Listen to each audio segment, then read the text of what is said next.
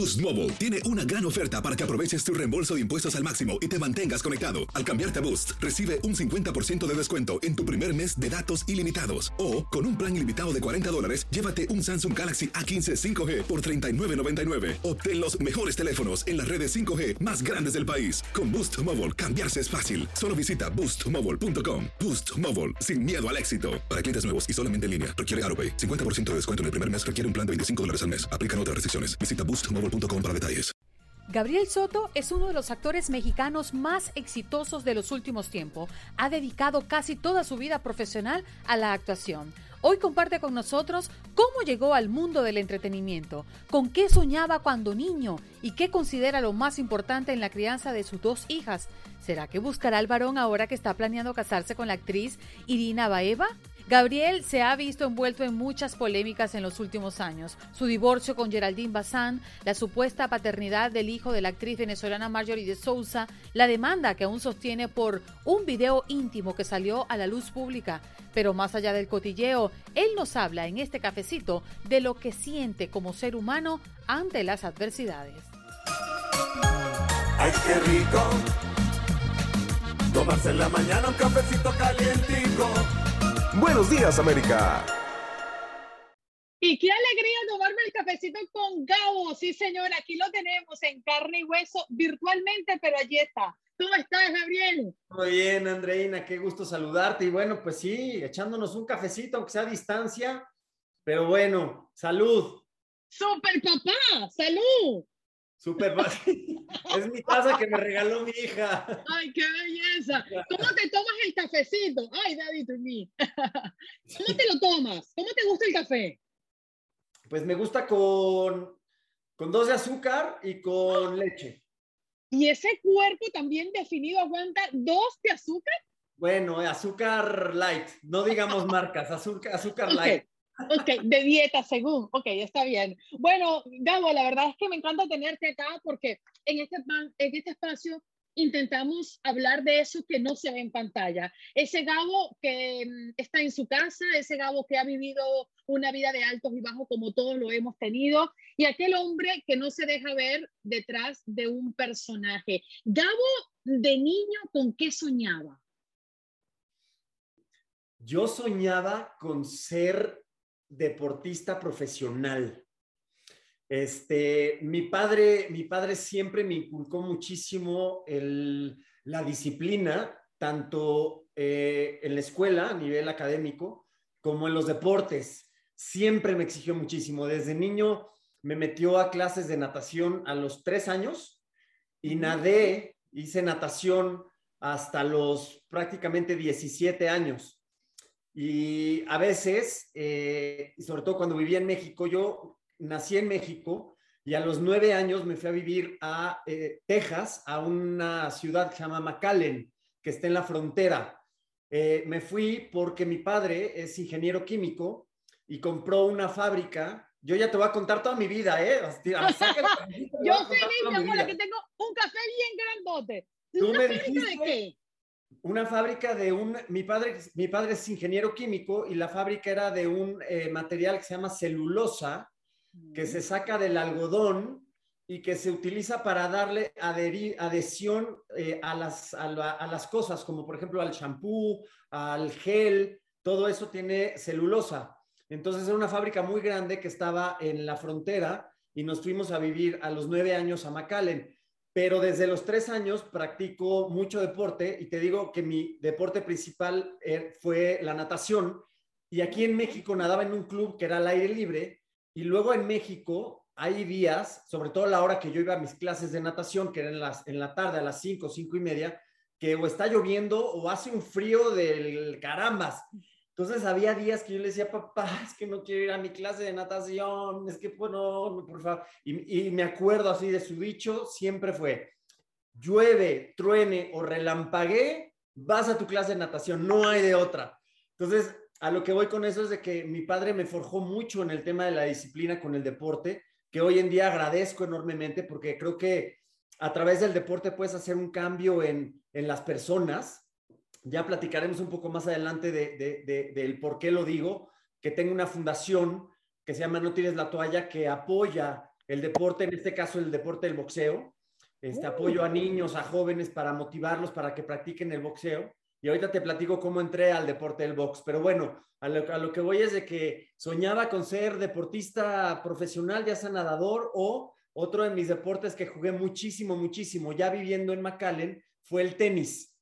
Jugué mucho tenis. Yo vivía dentro de un complejo que, que había canchas de tenis, entonces jugaba tres, cuatro horas diarias de tenis después de la escuela y a veces jugaba hasta seis, siete horas los fines de semana. O sea, jugaba tenis todo el día.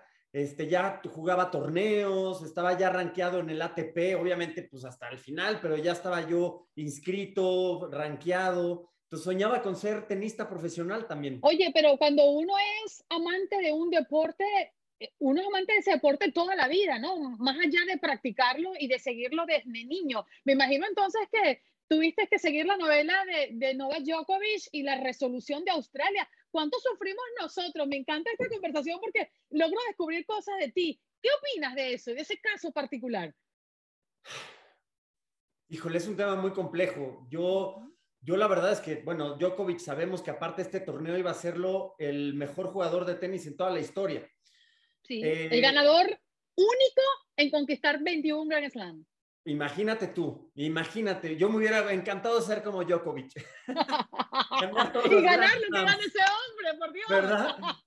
Pero sí, obviamente soy pro vacuna, obviamente creo que hay que vacunarse y hay que este, seguir los protocolos, pero, pero sí creo que la imposición de algunos países en ese sentido este, que es, un, es un tema muy controversial. La verdad es que no quisiera comentar en eso. Este, yo sí soy de la idea de que cada quien es libre de, to de, tomar la decisión, ¿no? Finalmente creo que la vacuna sí nos ha ayudado a, a, a, sobrellevar este tema de la pandemia, pero bueno, creo por lo que seguí en las noticias, creo que a Djokovic le había dado COVID en diciembre, entonces él ya tenía anticuerpos, entonces eso, y es lo que dicen, que cuando te da COVID, pues no tienes que vacunarte en un periodo de tiempo porque ya tu cuerpo ya tiene los anticuerpos del COVID. Así sí. que la verdad, para ser sincero y concretar, no estoy de acuerdo. A mí me hubiera encantado ver a Djokovic jugar. Sí, señor. Bueno, bueno, pasemos a la historia de Gabo, que para eso estamos aquí. Pero entonces, ok, la pasión por el deporte, ¿por qué no se te dio? ¿En qué momento llegó la actuación a tu vida? ¿Tu papá muy... Mm, mm, mm, y tu mamá la perdiste muy joven? Mi madre, mi, mamá sí falleció cuando yo tenía nueve años, justo antes de irme a vivir a McAllen. Este, falleció mi madre. Y bueno, pues, eh, ¿en qué momento llega la, actuación? ¿En qué momento pues se va desarrollando todo esto? Este, ¿cómo te digo? A ver, por azares de la vida, por azares de las circunstancias de la vida, eh, con la segunda esposa de mi papá, mi papá está casado por tercera ocasión. Ya lleva más de 25 años con su tercera esposa, que la quiero enormemente, es como mi otra mamá, se llama Sandra, que de hecho es de McAllen pero tuvo un segundo matrimonio con el cual duró como 10 años y no me llevaba muy bien con ella. Entonces, cuando iba a cumplir 17, 18 años, tuvimos ahí una fricción y mi papá me dijo, pues a ver, tú ya eres un hombre, vas a cumplir 18 años, tienes una semana para ver en dónde vas a vivir. Y dije, ah, caray, y dije, bueno, órale, va. Me dijo mi papá, lo que te, con lo que te voy a apoyar, lo único que te voy a apoyar es con la escuela. Te voy a pagar la escuela, la universidad, y pero pues ahora sí que tú ya eres un hombrecito y vas a ser independiente, así que pues adelante. En ese entonces yo empecé a estudiar la carrera de economía. Entonces empecé a buscar trabajos en bancos, en casas de bolsa, en muchos lugares, pero evidentemente por la edad que tenía y sin experiencia, pues me pagaban muy poquito. Y yo tenía que pagarme pues la comida, la renta, la ropa, y no me alcanzaba. Entonces, en ese entonces tenía una novia que su hermana modelaba. Y me dijo, oye, ¿por qué no vas a la agencia de modelaje, intentas y ves y que ah, no, a, a ver qué, qué, qué, sale? Y yo, no, de modelo no, ¿cómo crees? Qué pena, nunca he hecho nada de eso, tal. Pero no tenía opción. Así que fui a la agencia y me empezaron a mandar a castings y me empecé a quedar en pasarelas, en comerciales, este, en campañas importantes y pues empecé a generar pues ya un poco de, ingreso, ¿no? Ya por lo menos con eso me alcanzaba. Y así fue. Yo seguí estudiando, ¿no? No dejé la carrera hasta, sino hasta el sexto semestre, que ya no pude más, porque ya estaba yo en un grupo que se llamaba Cairo y ya viajaba mucho, ya habían pasado muchas cosas en mi carrera como figura pública. El golpe de suerte, digo yo, y es cuando tomo como el inicio de mi carrera, fue en el, el 16 de septiembre del año 1996, que fue el concurso de modelaje de Mister Mundo. ¿Ok?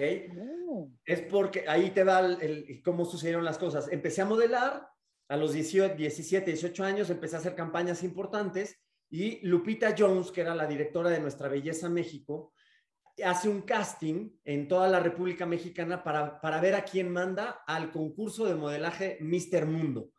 Y de todas las agencias de México me escoge a mí y me voy a Turquía, siendo Mr. México, ¿no? Represent- había un representante de cada país. Y wow, sorpresa para mí que me va increíblemente bien y me quedo en segundo lugar. Entonces, cuando regreso ya del concurso del Mister Mundo, pues ya, ya paso de ser un modelo, este, nada más, a ya ser una persona ya, pues digamos, ya conocida, ¿no? Ya, ya después del concurso. Y de ahí, ¡pum! Mi carrera despegó enormemente. Me Se piden... perdió de vista. Sí, Oye, pero, pero fíjate la vida que, qué irónica es, ¿no? De venir de un concurso de Mister a convertirte en el personaje de Ulises el Feo en Amigas y Rivales. Un personaje que te, que, que te voló a la estratosfera. Eh, el que no te conocía, te conoció y vaya de qué manera. Un personaje que marcó tu vida. ¿Tú crees que ese personaje realmente fue un verdadero trampolín en tu carrera profesional como actor? O sea, no tengo ni la menor duda de que así fue. O sea, eso fue lo que me catapultó a estar donde está, a donde estoy el día de hoy. Y no solamente fue el darme a conocer como actor, etcétera, etcétera, sino que fue el proyecto que me hizo enamorarme de la actuación. Porque como te comento, ni, ni mi familia, ni mi padre, ni yo no vengo de familia de actores, para nada. Entonces, mi, mi- ahora sí que mi cercanía con el medio fue circunstancial, como te lo digo, y fue pues porque empecé a modelar y luego me metí al grupo y con el grupo Cairo, que se llamaba, este, empezamos a hacer como novelas porque cantábamos el tema de una novela.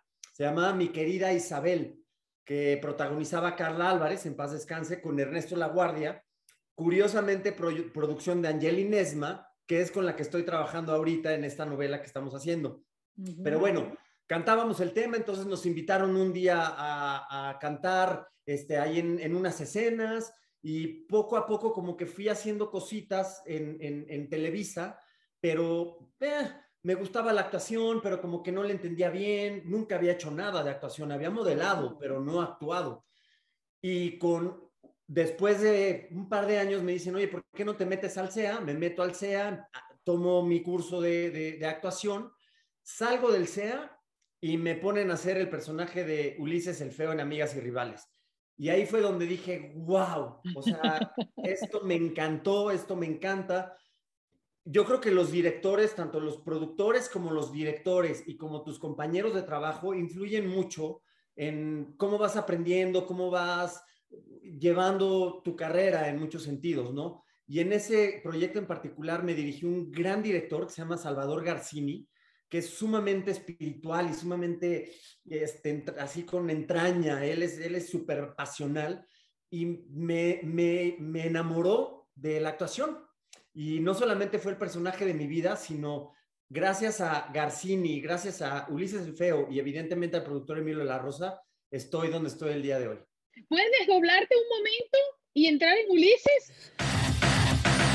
Uf, uf y recontra. Uf. ¡Uf, uf! Y recontra. uf!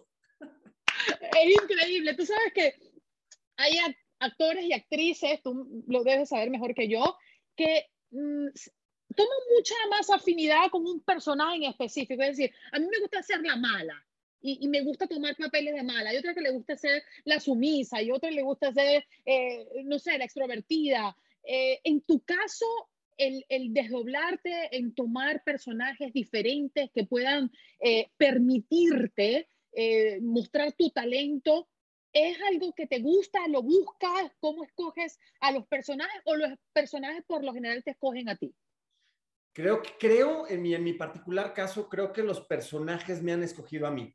Eh, una de las enseñanzas que me hizo Garcini en, esta, en este proceso, porque aparte después de, de Ulises el Feo y de Amigas y Rivales, la novela, hice como tres novelas después con él y con el productor Emilio La Rosa, entonces le aprendí mucho y siempre me decía, hay que hacer, por más absurdo que sea, por más difícil que sea la situación en el libreto, hay que hacerlo verdad. Tú como actor tienes que darte el reto de hacerlo verdad. Entonces, con esa disciplina creo que me forjó y me formó mi padre, con esa misma disciplina me he llevado en mi vida y en mi carrera como actor. Entonces, yo soy de la idea de no decirle nunca que no a un personaje. ¿Por qué? Porque es trabajo y porque es una bendición y el hecho de que te ofrezcan un, personaje, una novela, un proyecto, caray, hay que agarrarlo y si no te gusta el personaje, pues haz lo que te guste, ¿no? Que ese es el reto del actor. Entonces, afortunadamente en mi carrera y que llevo ya 25 años desde aquel día del Mister Mundo y que he estado en mi empresa Televisa durante todo ese tiempo, gracias a Dios todos los personajes que me han llegado han sido maravillosos, han sido una delicia hacerlos, algunos más complejos que otros, evidentemente, pero pues yo no digo que no nunca al personaje, entonces trato de buscarlo, de, buscarle más bien, hacerlo pues lo mejor posible para pues, que la gente lo acepte y le guste, ¿no? Eres hombre, pareja, pero sobre todo eres padre de dos niñas. ¿Cómo, ¿Cómo logras equilibrar esto? Porque entendemos que ya a la edad que tienen tus chiquitas, que no son tan chiquitas, pues creo que quieren más atención de su papá. Y su papá viaja y su papá está en los medios y su papá está en la boca de todo el mundo, en las redes sociales. ¿Cómo logras, eh, Gabriel, mm, llevar tu vida personal y tu vida profesional? Pues gracias a Dios tengo dos hijas maravillosas, muy este, comprensivas, eh, me apoyan en todo, están conmigo siempre y, bueno, pues trato evidentemente de estar el mayor tiempo que yo puedo con ellas. Este, cuando me toca estar trabajando, me las llevo al set, me las llevo al teatro, me las llevo. Me, acuerdo una vez que hice una película en Perú que se llamó La peor de mis bodas, que de hecho gustó muchísimo, íbamos a hacer la tercera parte.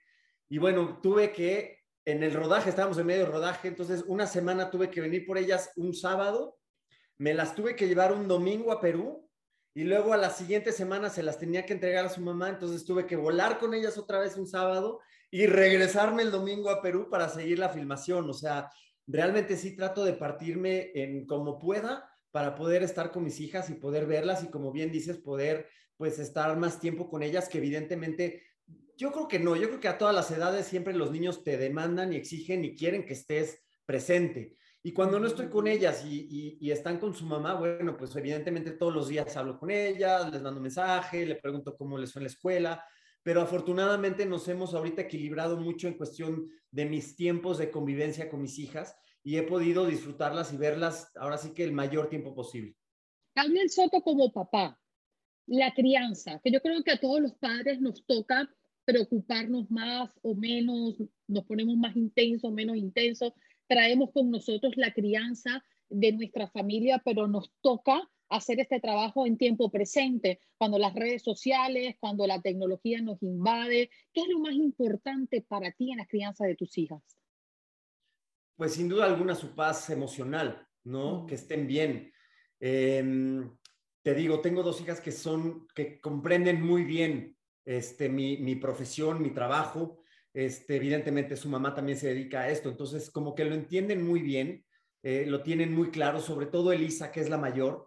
Y, bueno, pues hablando con ellas, ¿no? Siempre hablando, muchas veces, a veces subestimamos a, los, a nuestros hijos y pensamos que no van a entender las, las circunstancias y las situaciones que vivimos. Y no, a mí me ha tocado con, con Elisa hablar de varias cosas y, y, me sorprende su madurez, ¿no? A pesar de que es una niña de que va a cumplir apenas 13 años, pero es una niña muy madura, muy inteligente, muy emocional, muy centrada también. Y bueno, pues parte de la educación, que y sí lo acepto y lo digo, soy muy barco, como decimos en México, pero bueno, creo que mi, mi approach hacia la educación con mis hijas es desde el amor, desde la paciencia, desde la comprensión, desde el, platicar como amigos, no como papá e hija, sino como amigos, evidentemente con los límites que conlleva una buena educación, pero, pero desde la perspectiva del amor, ¿no? Entonces, hasta ahorita vamos muy bien y, te digo y te repito, tengo dos hijas maravillosas, que claro, como todas las personas tienen sus cosas buenas, sus cosas malas y hay que, ¿no? Guiarlas, educarlas, ta, ta, ta. Y creo que una de las cosas más difíciles de ser padre es saber educar bien a los hijos pero creo que, te digo, desde, cuando lo haces desde el amor, las cosas salen bien. Mm. Tú sabes que estoy tratando de, entender la edad de los 13 años y yo recuerdo que cuando yo estaba en el colegio, bueno, en esa, ya estaba en la secundaria, en, esa, esa edad, mi mamá, que era, se pintaba el pelo como yo, pues yo, yo soy oxigenada igual que mi madre, se ponía tacones, llegaba a las reuniones de padres y mis amigos me decían, wow, ¿esa es tu mamá? ¿Te pasa a ti?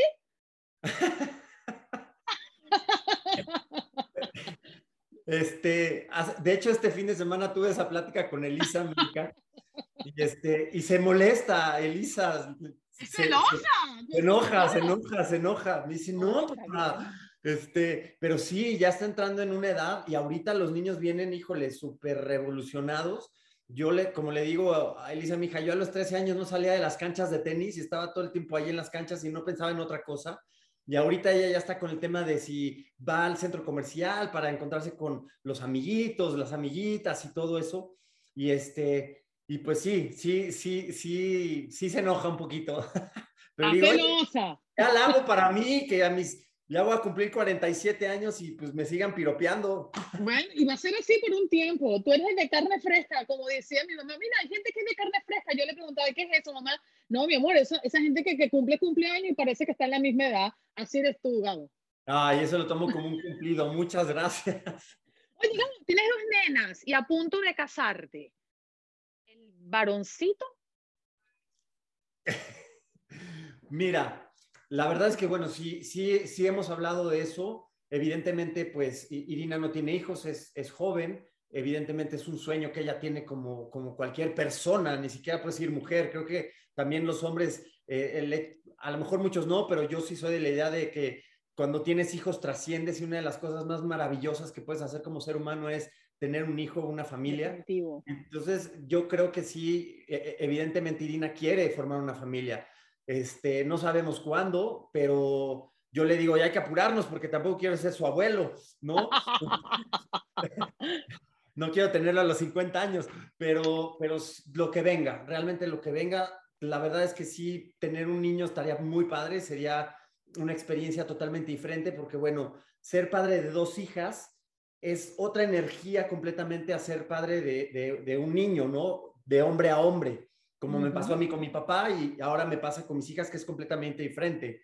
Y como la novela de Soltero con hijas, que bueno, que platicaremos ahorita, pues es eso, ¿no? Es como un papá este, tiene esa relación con, con, con mujeres, con niñas. Entonces, si Dios nos regala un niño, sería padre. Mm. Oye, Gabo, em, tú como la mayoría de los artistas tiene como atractivo para el público en general, para los periodistas y para los que se hacen llamar periodistas, pero que no son, que son eh, communities por oficio, tienen la vida privada muy expuesta. En tu caso, pues ya tú tienes un terreno muy recorrido, tienes muchos años siendo noticia porque eres un artista, pero cuando hablan de ti y cuando tocan temas sensibles, ¿eso te molesta? Te saca de tu casilla, mm, no te toca ni un pelo. ¿Cuál es tu mm, emoción frente a la opinión pública cuando de tu vida privada se trata? Sí, es una, una pregunta compleja. Sí molesta, claro que molesta, porque pues el que diga que no es un robot, o sea, nosotros somos personas somos seres humanos, sentimos y tenemos una vida privada y tenemos una vida personal y una vida que, conlleva emociones y amor y, e hijos, en mi caso. Y, y, sí me da muchísimo coraje y es por eso que yo, y no, no me gustaría entrar en mucho detalle, he tomado acción legal en contra de precisamente estas personas que, que, se pasan de la raya, este, tergiversando información, haciendo notas que no son ciertas, este, inventando cosas, porque a mí, a mí en mi particular caso sí me dañaron mucho, mucho. Y, a mis hijas y, ha sido muy complicado porque emocionalmente sí, sí, sí destruyeron una parte de mí, así te lo puedo decir. Entonces, por eso tomé acción legal y, afortunadamente la ley me ha dado la razón. Y creo que hay una libertad de expresión para el periodismo, sin duda alguna, pero la libertad de expresión tiene límites. Y esos límites es que tú no puedes denigrar, tú no puedes insultar, tú no puedes poner eh, en, tela de juicio la reputación de una persona este, en esa libertad de, expresión. ¿Me explico? Entonces, sí que haya la relación entre la prensa y el, y el artista siempre va a existir porque es, eh, eh, uno depende del otro, pero ya cuando rebasan esa, esa raya de la libertad de expresión y ya se meten en tu vida privada con cosas que no son ciertas y cosas, cosas que dañan por el simple hecho de vender, claro que me enoja y me enoja muchísimo. Y, y sobre todo por, y nuevamente lo repito, porque no solamente estoy yo, están mis hijas, antes que nada, y ahora está mi, mi, futura esposa que también evidentemente con algunas cosas sale afectada y, y, no se vale. ¿Por qué? Y mucha gente dice, es que eres figura pública, te tienes que aguantar. Pues no, pero ¿por qué me tengo que aguantar? O sea, yo también soy, soy, soy un ser humano, también siento y también tengo derecho a mi privacidad y tengo derecho a mi, a mi vida personal, cosa que antes no pasaba tanto. Creo que ahora el, toda la exposición de redes sociales, toda la gente cobarde, porque así le llamo yo, cobarde, que empieza a insultar y los haters en Instagram y que este, ponen comentarios que de verdad no, a veces ni siquiera entiendo cómo no hay un límite para eso, porque nadie tiene la, la, valentía de decírtelo de frente porque habría consecuencias, me explico, pero como se escudan en una pantalla y entonces tiran todo el veneno y, e insultan y dicen, es parte de todo lo que es la, ahora sí que el, el doble filo de tener tanta exposición en redes sociales. Claro. Y me gustaría contextualizar porque quizás las personas o muchas personas que nos están viendo en este momento no entienden de qué se trata la ley Olimpia, que creo que juega un papel muy importante en la vida de los que están expuestos por lo general por su práctica profesional como tú, Gabo, en México. Y esta ley eh, castiga generalmente como delito el divulgar, publicar, compartir o distribuir imágenes de videos o también audios, ¿no? De contenido sexual sin su consentimiento. Y en este caso, eh, Gabo, tú estás luchando desde hace mucho tiempo tras haberse publicado un video íntimo. Em, al ver esto, al, al sufrir de este señalamiento, de esta divulgación sin tu consentimiento, te cuidas aún más, porque yo me imagino que al igual que los deportistas, por ejemplo, que quizás deben cuidarse un poco más por el tema de lo que consumen, el día de mañana no lo vayan a señalar de eh, consumir sustancias prohibidas, cuántas carreras no se han terminado por dar positivo a una sustancia prohibida en el deporte, por ejemplo. Yo me imagino que en tu caso y pasando por lo que has pasado, te cuidas mucho más de los que te rodean, de lo que haces. Sí, sí, sin duda. Y esto que, de lo que hablas, te digo, tampoco, tampoco me gustaría entrar tanto en detalle, pero fue una de las situaciones y circunstancias más difíciles que me ha tocado pasar en mi vida. Este, sí es horrible. Y, y bueno, como yo lo, inclusive lo platiqué con, con mi hija, ¿no? Porque lo tuve que platicar con mi hija. Y esa es una de las situaciones donde, te digo que la subestimé porque era un tema muy complejo para mí, no sabía cómo, cómo, cómo abordarlo. Y la verdad es que su, su respuesta fue tan conmovedora y tan, tan madura que me dijo, papá, no te preocupes por mí, yo más bien estoy preocupado por cómo estás tú.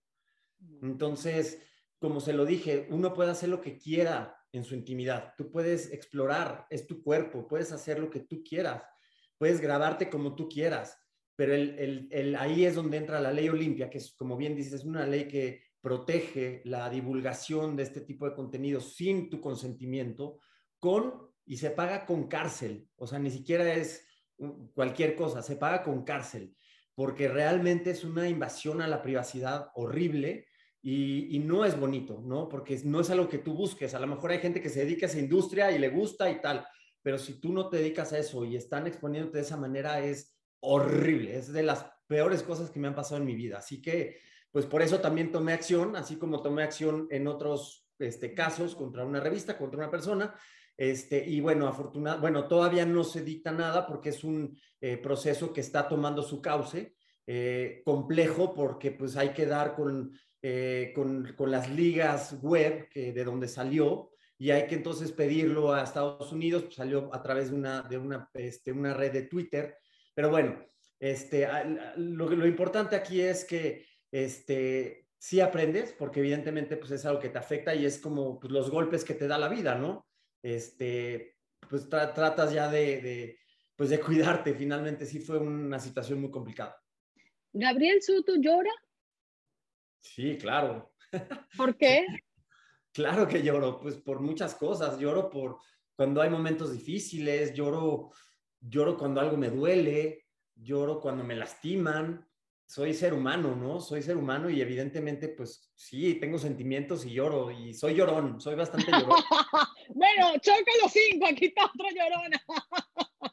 eh, soy, soy sentimental, sí. me gusta, me gusta, es, es parte de la vida, ¿sabes? Y, y bueno, a mí me ha tocado desde muy niño aprender a lidiar con muchas cosas complicadas, como la muerte de mi madre, como muchas cosas complejas. Y, y te digo, por eso me enamoré después de, de, muchos años de haber practicado el tenis, la natación, empecé a practicar el deporte del box. Y me enamoré del boxeo porque creo que el box es como la vida, ¿no? El box es ir para adelante, vencer miedos, la vida siempre te va a pegar de alguna manera, inevitablemente, y ese golpe se llama sufrimiento, ¿no? La vida te va a hacer sufrir, eh, aunque no lo quieras. Ob obviamente el objetivo de cada ser humano es ser feliz, creo yo, buscar la felicidad, pero van a, va a haber circunstancias en la vida que, que te lo va a poner, te va a poner trabas, te va a poner cosas complicadas, difíciles, y el chiste es ir para adelante, tener carácter, tener disciplina, tener mente enfocada y mente positiva y, y, e ir para adelante, ¿no? Porque finalmente eso es la vida. Gabo, no, dos cositas antes que se me acabe el tiempo porque se me está acabando. Número uno, no lo quiero buscar en Google. ¿Para cuándo es la boda? ¿Dónde va a ser? Mira, pues estamos bien, va a ser aquí en México.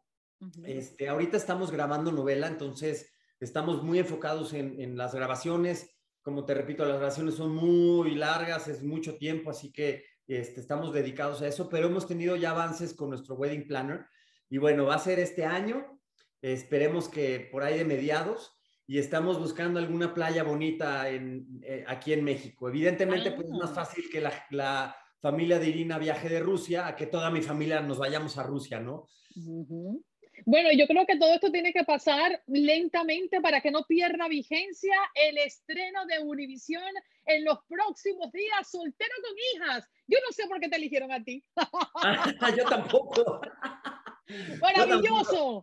Háblanos de ese personaje porque además todo lo que hemos visto como mm, promoción de intriga, pues es excelente y, y da muchas ganas de verlo, ¿no? Sobre todo si está el guapo.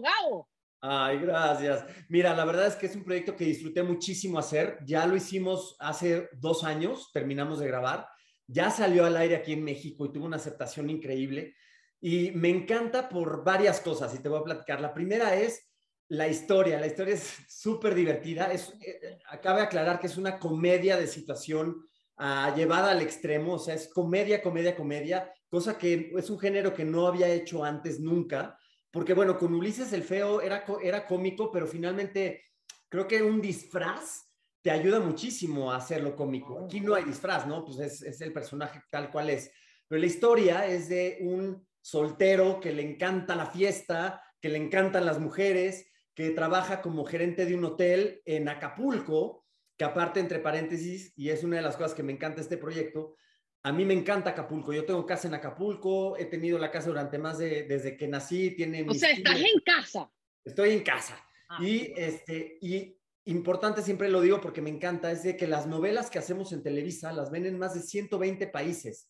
Entonces, a través de las novelas podemos ahora sí que fomentar el turismo, darle a conocer a la gente las bellezas que tenemos en nuestro país, como playas, pueblos mágicos, la cultura de México, las tradiciones, etcétera, ¿no? Entonces, el hecho de que sea en Acapulco, para mí ya fue así como, wow, increíble.